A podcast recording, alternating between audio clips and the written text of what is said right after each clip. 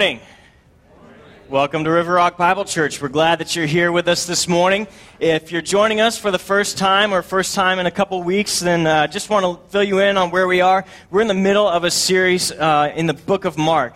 And one thing that we've decided to do throughout this series is we're not going to go word by word and verse by verse because that would take a couple years probably for us to actually get through the book. So what we're doing is we're just taking a chapter a week and we're going to look at one chapter every week, just one story, one or two of the main things from each of those chapters.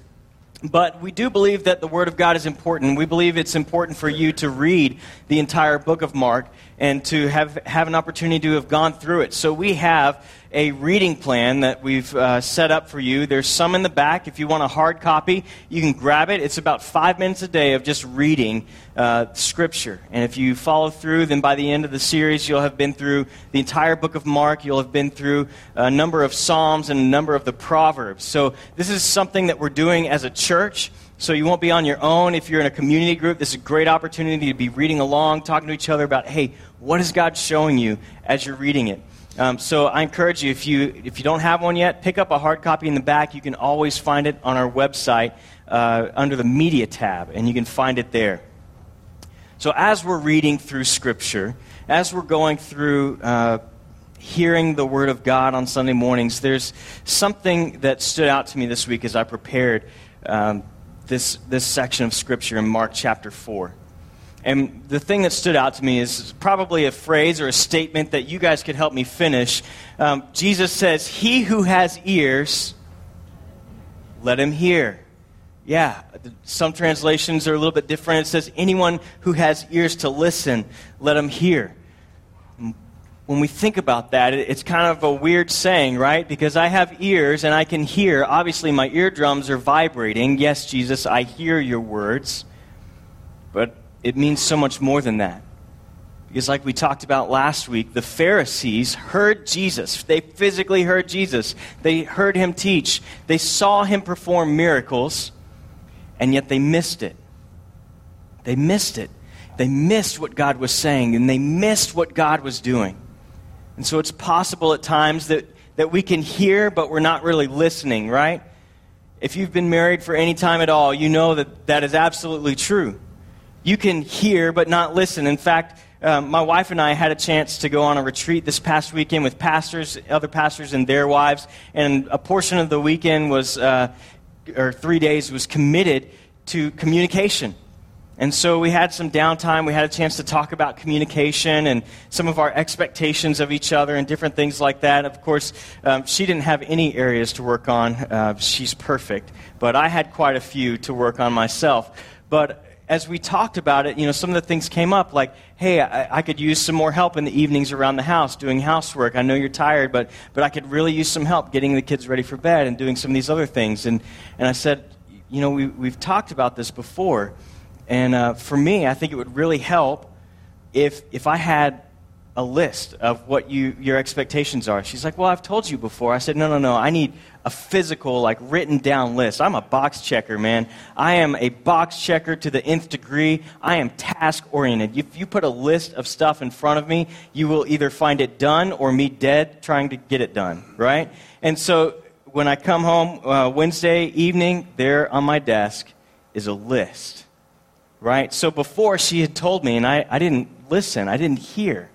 But now that I've got my list, I hear. She's speaking my language. She's talking to me. You know, God does the exact same thing. When He speaks to us, He speaks to us right where we are. Funny thing, one of the things on the list said fold clothes while watching TV. Um, and so I asked, well, if I don't watch TV, does that mean I don't have to fold clothes? Uh, that would be an example of not hearing, not listening to what she's asking you to do. But it, it really is amazing how often uh, we find ourselves hearing but not listening, right? We don't really hear what the person is saying. And the same thing is true with God. Oftentimes we'll read His word and we won't hear it. Something distracts us. But it's amazing to me because God speaks to us so personally when He speaks. He speaks to us on our level. He meets us right where we are, right where you are this morning. God wants to speak to you. I can't tell you the number of times that someone's grabbed me in the hallway sent me an email or given me a phone call and they're like, man, when you said this in the sermon, that was really speaking to me. That hit me hard. I start thinking back about what I said and looking through my notes. A couple times I've even gone back and listened to the message, and it's like, you know, I, I said something, you know, similar to that, but that wasn't the point I was making. And what happens is that something struck a chord with them from, from Scripture, from the Word of God, and they hear it, and it strikes a chord, and God speaks to them. Even though it's not what I said, they hear exactly what God wants them to hear. And so this morning, I just want us to pray that, that we would have ears to hear, that we would be able to listen. I just want us to take some time and ask God to make our hearts receptive to the Holy Spirit, that we would hear His word this morning. Because I do believe that God has something to say to each and every one of us.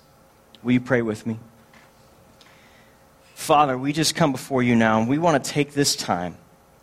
We want to, Lord, just open our hearts that we would be receptive to your word. Any distractions, thoughts of work, or things that we have to do when we get home, homework, whatever it is, God, that you would just remove those and allow us to hear directly from you as we continue on this morning. We pray this in Jesus' name. Amen. As I said, we're going to be in Mark chapter 4. And what we're going to see in the first part of Mark chapter 4, the first couple verses, we're going to be going through verses 1 through 20 this week. And Jesus is going to tell uh, his first parable in Mark. And I would argue that this is the most important parable that Jesus lays out in the book of Mark. It's the most important teaching, parable wise, that Jesus lays out because it, it demonstrates to us how we are to relate to God and how God relates to us. It's a very, very powerful uh, parable. And so I want us to look this morning at Mark chapter 4, starting in verse 1. It says this And he began to teach by the sea, and a very large crowd gathered around him. So he got into a boat and sat down uh, on the sea and sat down. So again, we see Jesus has a large crowd. We've been seeing this crowd build over the past few weeks, that there are people who are coming to see Jesus and hear him teach you would want to hear him too. He taught with authority, not like the other teachers of the day. He performed miracles, he was healing people. He was doing mighty and miraculous things, and he was teaching with all authority. And so it's no wonder that people are flocking out to see him. So many people come that Again, he's there by the sea. Must be one of his favorite places to be out there by the water. Nice breeze coming across. Uh, and he's out there by the sea, and the people begin, begin to press in, and he's backing up, backing up. And so he finally gets in a boat so that the people don't overwhelm him and crush him. And he begins to teach them. It says this it says, While the whole crowd was on the shore facing the sea, he, he taught them many things in parables in his teaching, he said to them, all right, so there, very quickly, you have Mark's introduction to the idea of a parable. He just says he taught them in parables, and that's all the introduction to the parable that you're going to get from Mark. Here's what a parable is if you don't know. A parable is an earthly story with a heavenly meaning, right? It's an earthly story with a heavenly meaning. So we think about this in preaching terms where we might use an illustration or teaching terms where we might use an illustration or a story to make a point. Jesus is going to use a parable. He's going to tell a story of something that the people would have been able to relate to in order to make a point about God's kingdom and the way we relate to God. It says this in, in verse 3, and I'm going to read this completely uninterrupted, this entire parable. It says, Listen, consider the sower who went out to sow. As he sowed, this occurred. Some seed fell along the path, and the birds came and ate it up. Other seed fell on rocky ground where it didn't have much soil, and it sprang up right away, since it didn't have deep soil. When the sun came up, it was scorched, and since it didn't have a root, it withered. Other seed fell among thorns. The thorns came up and choked it, and it didn't produce a crop. Still others fell on good ground and produced a crop that increased 30, 60, a 100 times what was sown. Then he said to him, said to them, Anyone who has ears to hear should listen. This is a culture that is very familiar uh, with the agricultural practices. This story that Jesus is telling would have hit home with all of these people. In fact, I can imagine them being there on the shore, and as Jesus begins talk, to talk about the sower, perhaps off in the distance on a hill, they can see a farmer with his little bag slung over his shoulder, and he's just taking ski, seed and scattering it indiscriminately. They could have seen this firsthand. Many of them had probably done it themselves. This is a very familiar story to them. And they would have known exactly what Jesus was talking about as far as scattering the seed. But Jesus doesn't explain the parable. He doesn't give the meaning of the parable. He simply says, He who has ears, let him hear. Anyone who has ears to listen, let him hear. We're just kind of here. He just kind of leaves that parable floating out there. Now, how many of you have actually heard this parable before? Maybe you didn't even grow up in church and you're familiar with it. This is, this is a, one of Jesus' most famous parables. There's been a lot of writing on this parable, and in fact, some even secular writing on this parable. And it's even inspired a number of pieces of art. In fact, the most famous is Van Gogh's painting called The Sower. And you have this image of a man casting his seed, walking along. My wife loves Van Gogh, and you can even see he's, he's included the birds who are stopping to catch the seed that fell on the hard ground. It's a famous parable. You don't have to have been in church your whole life to have heard it, but how many of us really understand, just in hearing the parable, what Jesus is talking about? Not many. Well, don't worry. You're in good company because Jesus' own disciples didn't understand. In fact, this is what happens. It says, When he was alone with the twelve, those who were around him asked him about the parables.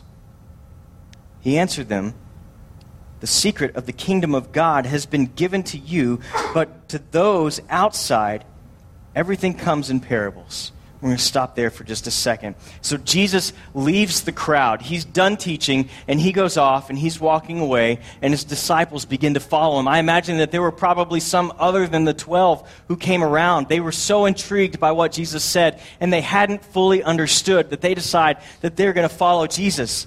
And he's, he, what we're going to see next is kind of a confusing section here because Jesus is going to draw some parallels between himself and the prophet Isaiah. The next thing that we're going to read is, is where Jesus draws some parallels between his ministry and the ministry of Isaiah.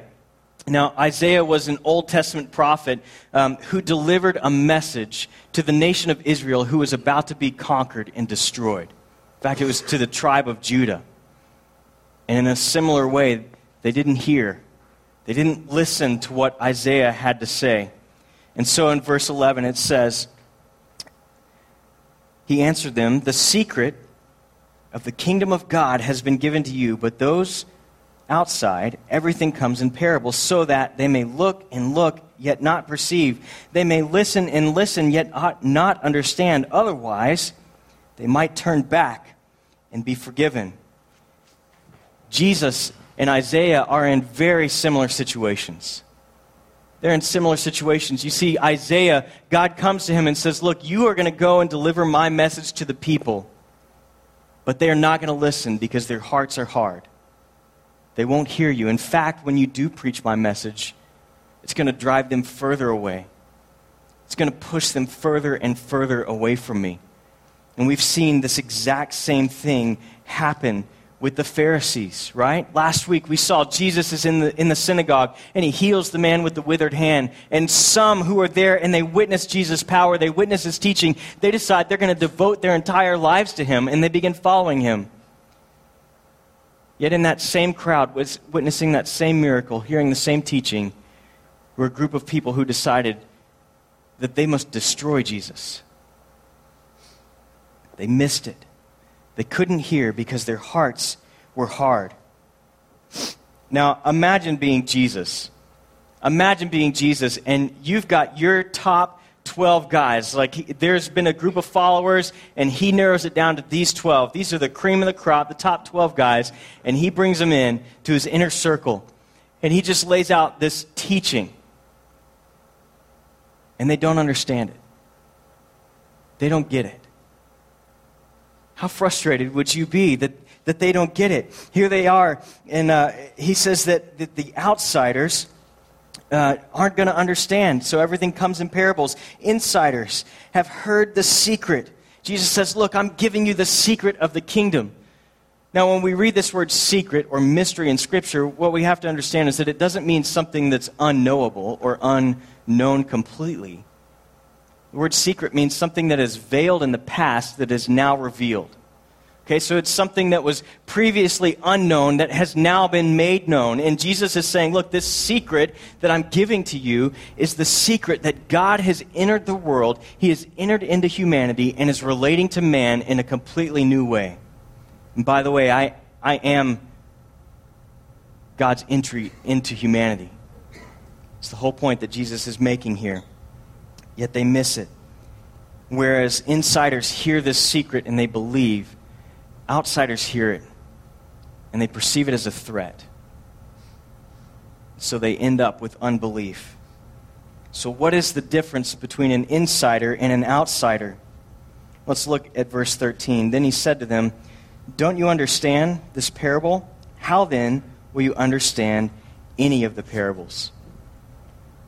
So, Jesus comes along and his disciples follow after him and they're like, Look, we don't get it. And Jesus is probably thinking, God, I, I, just threw out the secret of the kingdom. I, I gave out your knowledge, your insight, and these people that are supposed to know better, these, these 12 guys, it completely went over their heads.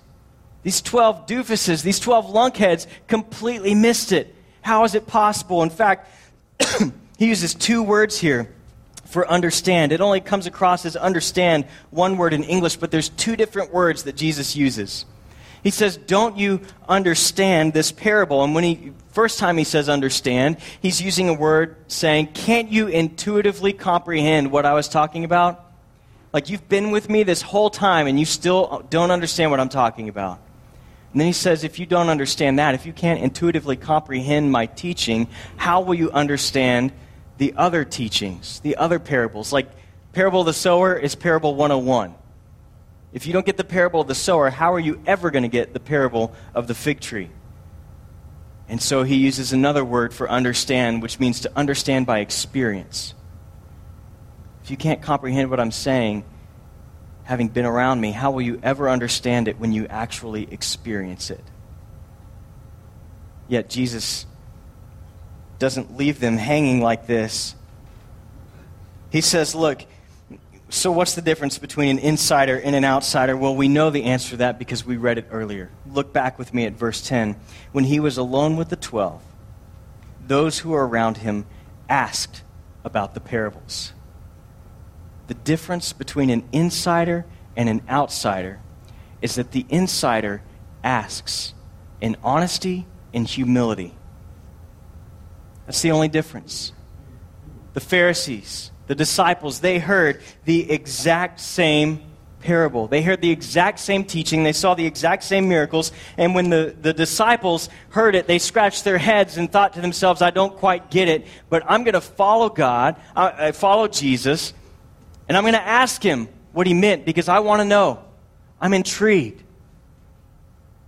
The insider inquires with honesty and humility. They come before Jesus, and, and there's no pretentiousness, there's no acting um, like they've got it all figured out. Yet the Pharisees have the opposite response. I'm sure they listened, they nodded their heads, mm hmm, mm, good teaching, Jesus.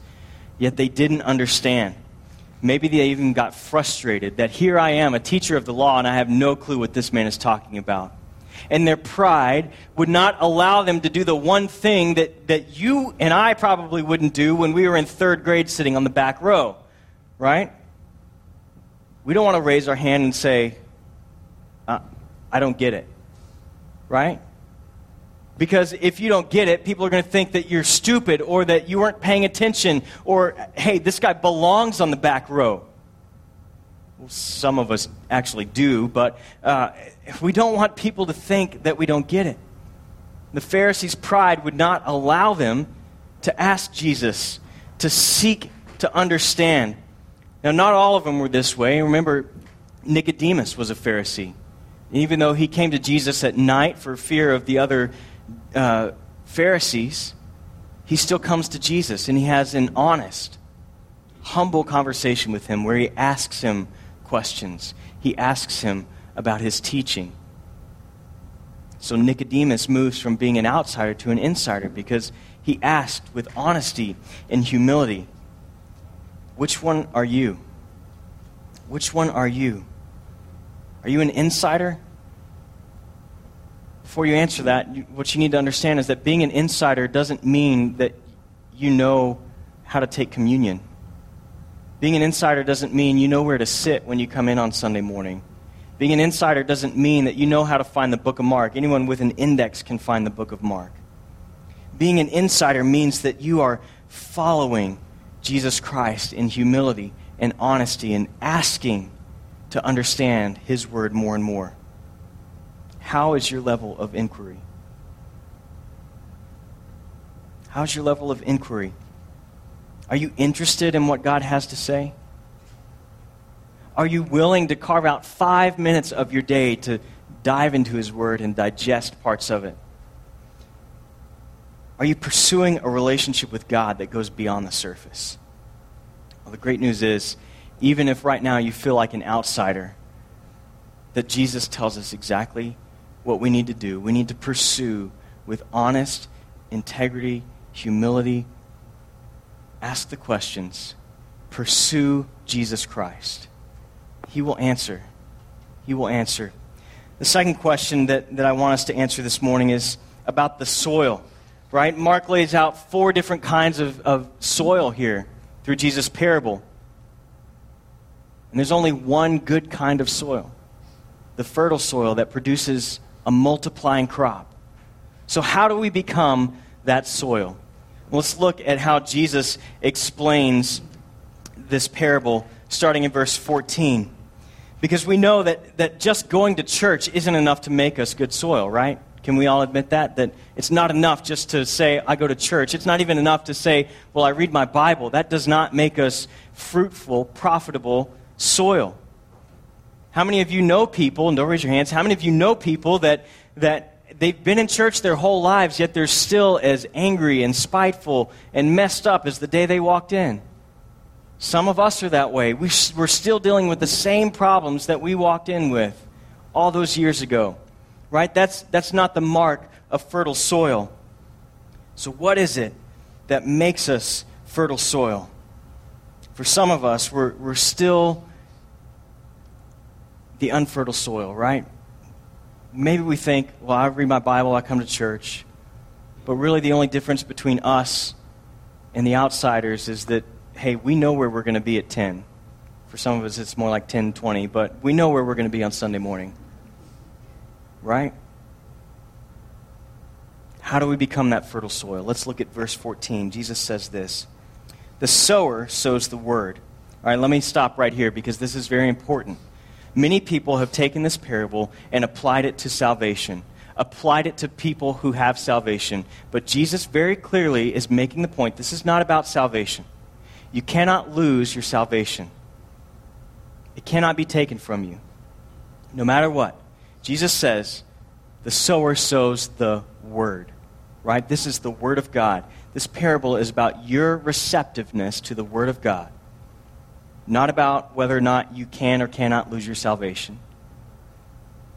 We know from Scripture that we are saved by grace through faith and that this is a gift of God. It is a work that God does in us. Amen? we can do nothing to earn it. Amen? So if we can do nothing to earn it, then it makes sense that we can do nothing to remove it from ourselves, right? You follow on that? Not only that, but I don't know about you, but to me, it would seem like an incredibly weak God who could save someone and then lose them. I don't want to worship a God that's that weak. This is not about salvation. This is about our receptiveness to the Word of God he goes on and he says, The sower sows the word. These are the ones along the path where the word is sown. When they hear, immediately Satan comes and takes away the word sown in them. So, what is Jesus talking about here? What Jesus is talking about is when you hear the word, when you hear the word of God, and the enemy comes and takes it away from you. The enemy comes and replaces the truth of God's word with half truths and lies. half truths and lies. Now, how many of you this last week kept a note card? How many of you kept your note card and you were keeping tallies of how often you were judgmental or um, very judging against the people around you? Anybody? Anybody keep one? This is mine. As you can see, it's full. Um, this is just from Monday. Uh, kidding. Uh, I wish. Uh, anyways, how many of you did this? How many of you did it mentally? Like you made that check mark mentally, like, oh, wow, I, I can't believe I'm judging. And, and how many of you, as you did that, felt like, oh, God must not love me very much because I'm judging? I must be a bad person because I'm judging. Right? How many of you did that? Now, when you did that, how many of you made a mark on your own card? Not many of us, right? But we should have. Now, this is my card, and, and I'm sure uh, those of you who kept a card, I'm sure that yours is worse. Uh, now I got to make another mark. Here we go. But we all have that tendency to do that. We all have that tendency to judge and to, to, to think that, well, if God just, if I do this, then God won't love me. God must not love me when. God must not love me if. And these are lies from the pit of hell. There is a lot of bad theology out there, and most of it is in the church among believers. We feel like God is only happy with us when we do certain things. Now, this isn't to say that our works don't matter, because they do. We need to seek to honor God in every area of our life. What Scripture calls sin, we need to call sin, and we need to avoid it as much as possible. But when we do sin, we need to cling to the biblical truths. Here's, here's number one under I can be fertile soil by. I can be fertile soil by building my understanding on biblical truths instead of half truths and lies. We want to be sure that when we are faced with this situation where the enemy is coming and whispering in our ears, that we're building our lives around biblical truths, not the half truths not the lies that the enemy tries to whisper in our ears. When we do that, we become fertile soil. The second section here, verse 16, Jesus describes the rocky soil. He says, And these are the ones sown on rocky ground. When they hear the word, immediately they receive it with joy, but they have no root in themselves. They are short lived. When pressure or persecution comes because of the word, they immediately stumble. So, what Jesus is saying here is, is that the problem is not with the seed, the problem is that they don't have roots. Now, some of you have not been in church for many years. You're coming back to the church for the first time in a number of years. Maybe you never grew up in the church.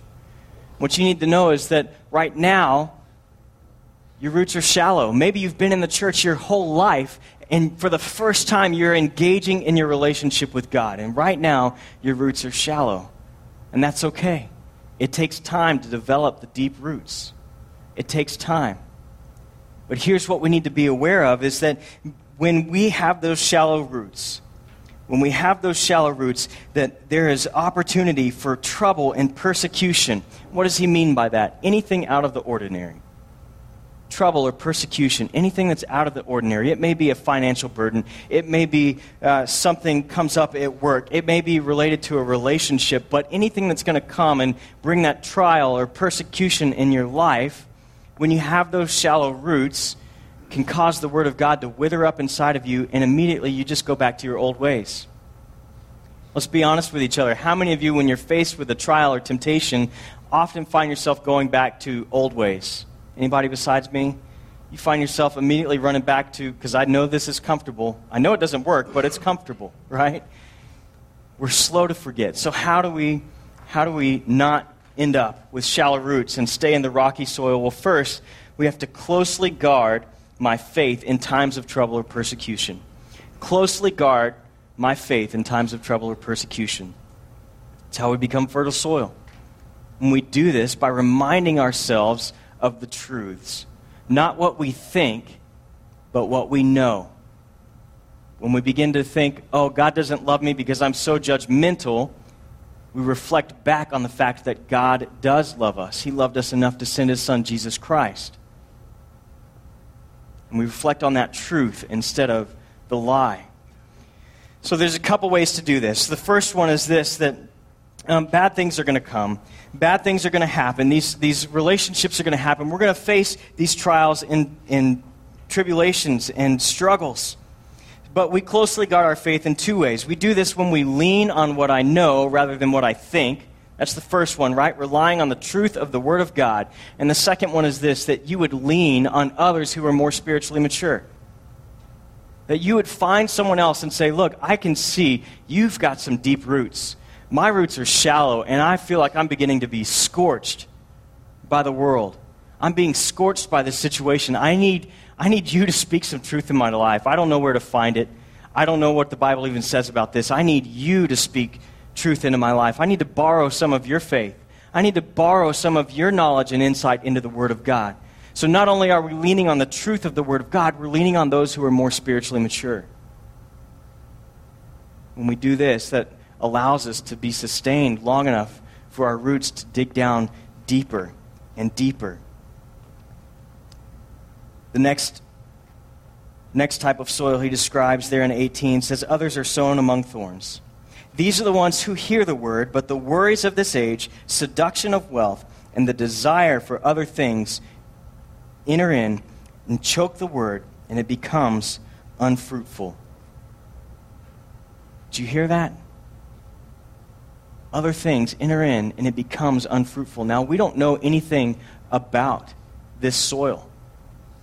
Apparently, it's, it's good soil because other things are able to grow there, right? We don't know anything about how deep the roots are. How many of you have ever seen a garden that is completely overgrown? How many of you, uh, we're getting ready to move into a new house, and I'm just praying that our neighbors are good at keeping up their yard. Like, I'm a huge yard guy. Like, I love nice green grass, no weeds in the flower bed. I love that. And so I'm praying that I don't have that, that neighbor, you know, whose yard is overgrown and they've got nice plants in there, but you just keep seeing the weeds get taller and taller and taller. And before long, there's no more plants, there's only weeds.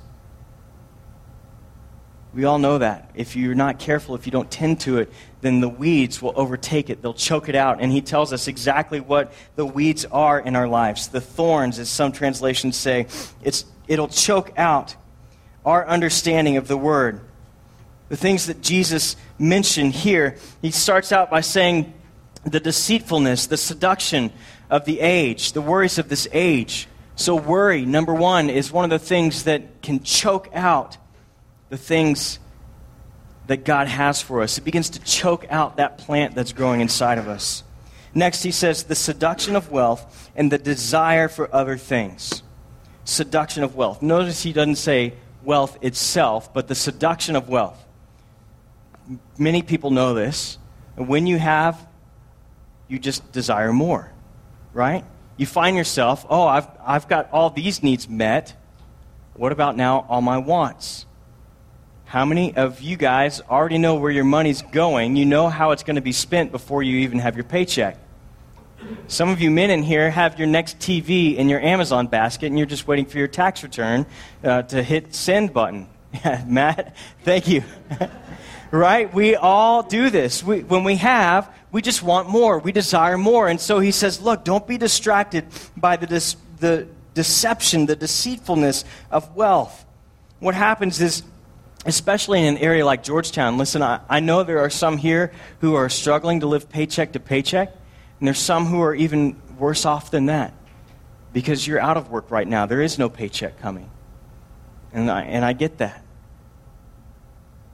It's easy to depend on God. In my opinion, it's easier to depend on God in those situations than when the paychecks are flowing.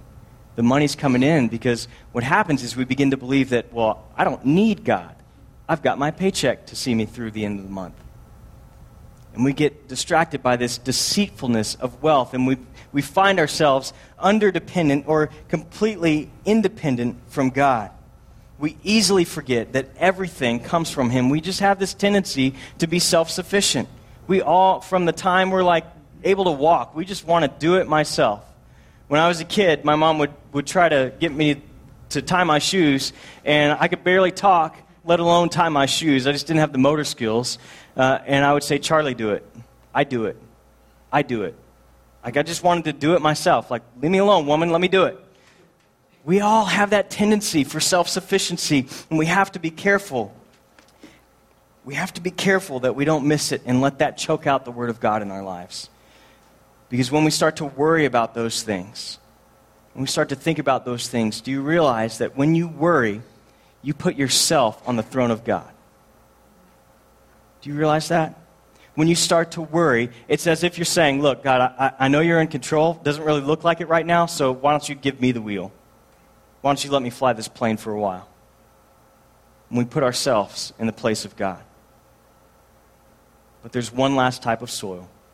One last type of soil, soil in verse 20. It says, But the one sown on good ground are those who hear the word and welcome it and produce a crop 30, 60, 100 times what was sown.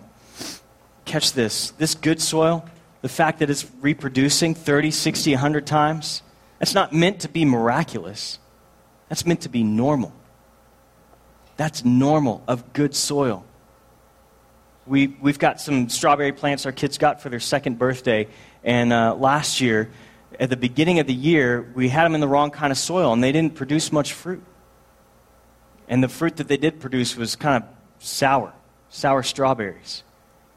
By the end of the summer, we had adjusted the, the soil pH and everything, all that good stuff. If you're a gardener, then you know about all that stuff. So we adjusted the soil, and by the end of the summer, we had big, fat, red, juicy strawberries because the soil conditions were good. And every day we'd go out there, and it seemed like there were more and more strawberries from these three little bitty plants I can't tell you how many strawberries we collected. It's not miraculous for us to be multiplying. That should be the norm. That should be the norm. Let me ask you, what will you do this week to become the good soil that Jesus describes here? What will you do this week to hear the word and welcome it as he says? Because God wants to produce a garden in your life. God wants to produce a garden in your life. He wants to produce fruit like joy, love, peace, faithfulness, kindness. God wants to produce all of these things in your life, but our, our soil, our hearts have to be receptive. It's no coincidence to me that after Jesus tells this parable, he says, He who has ears, let him hear. He's saying, He who has the right heart condition, let them hear and understand. Jesus' point is about preparing your hearts to hear and receive the Word of God. Something is going to be changing inside of you as you hear it. The Word of God will change you as you hear it, and people around you will notice. And they'll say, wow, something is changing in Charlie. Something is changing in John. I don't know what it is. I don't know what it is. But I, I got to find out more. Are you multiplying as a crop? Are you in good soil? Which one of these soils best describes you? And what will you do this week to become the good soil? What will you do this week to become the good soil? Some of you are looking at your bulletins there and you notice that I missed number three. And uh, if you're anything like me, it will drive you insane if you don't have the answers. So let me say this Number three, there, the third way that we become fertile soil is by pursuing heavenly treasure rather than earthly treasure. Pursuing heavenly treasure rather than earthly treasure. What will you do this week to become fertile soil? What will you do this week to be a multiplying crop?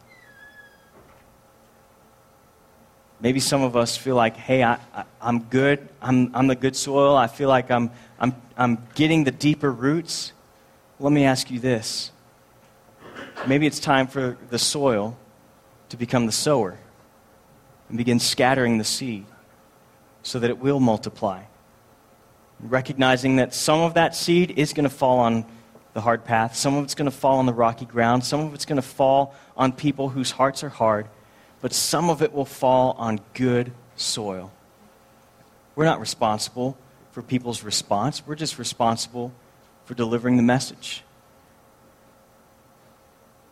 What will you do this week to become good soil, to become multiplying? Let's pray.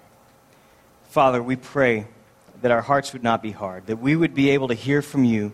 We pray that you would keep us from being distracted by the lies and half truths that the enemy tells. Pray that you would keep us from being scorched by trouble or persecution or even being distracted by the worries of this world, deceitfulness of wealth. Lord, we pray that you would cultivate in us a good soil that is receptive to your word, that we would be able to multiply see more men, women, and children put their trust in Jesus Christ. This is our prayer, Lord. In Jesus' name, amen.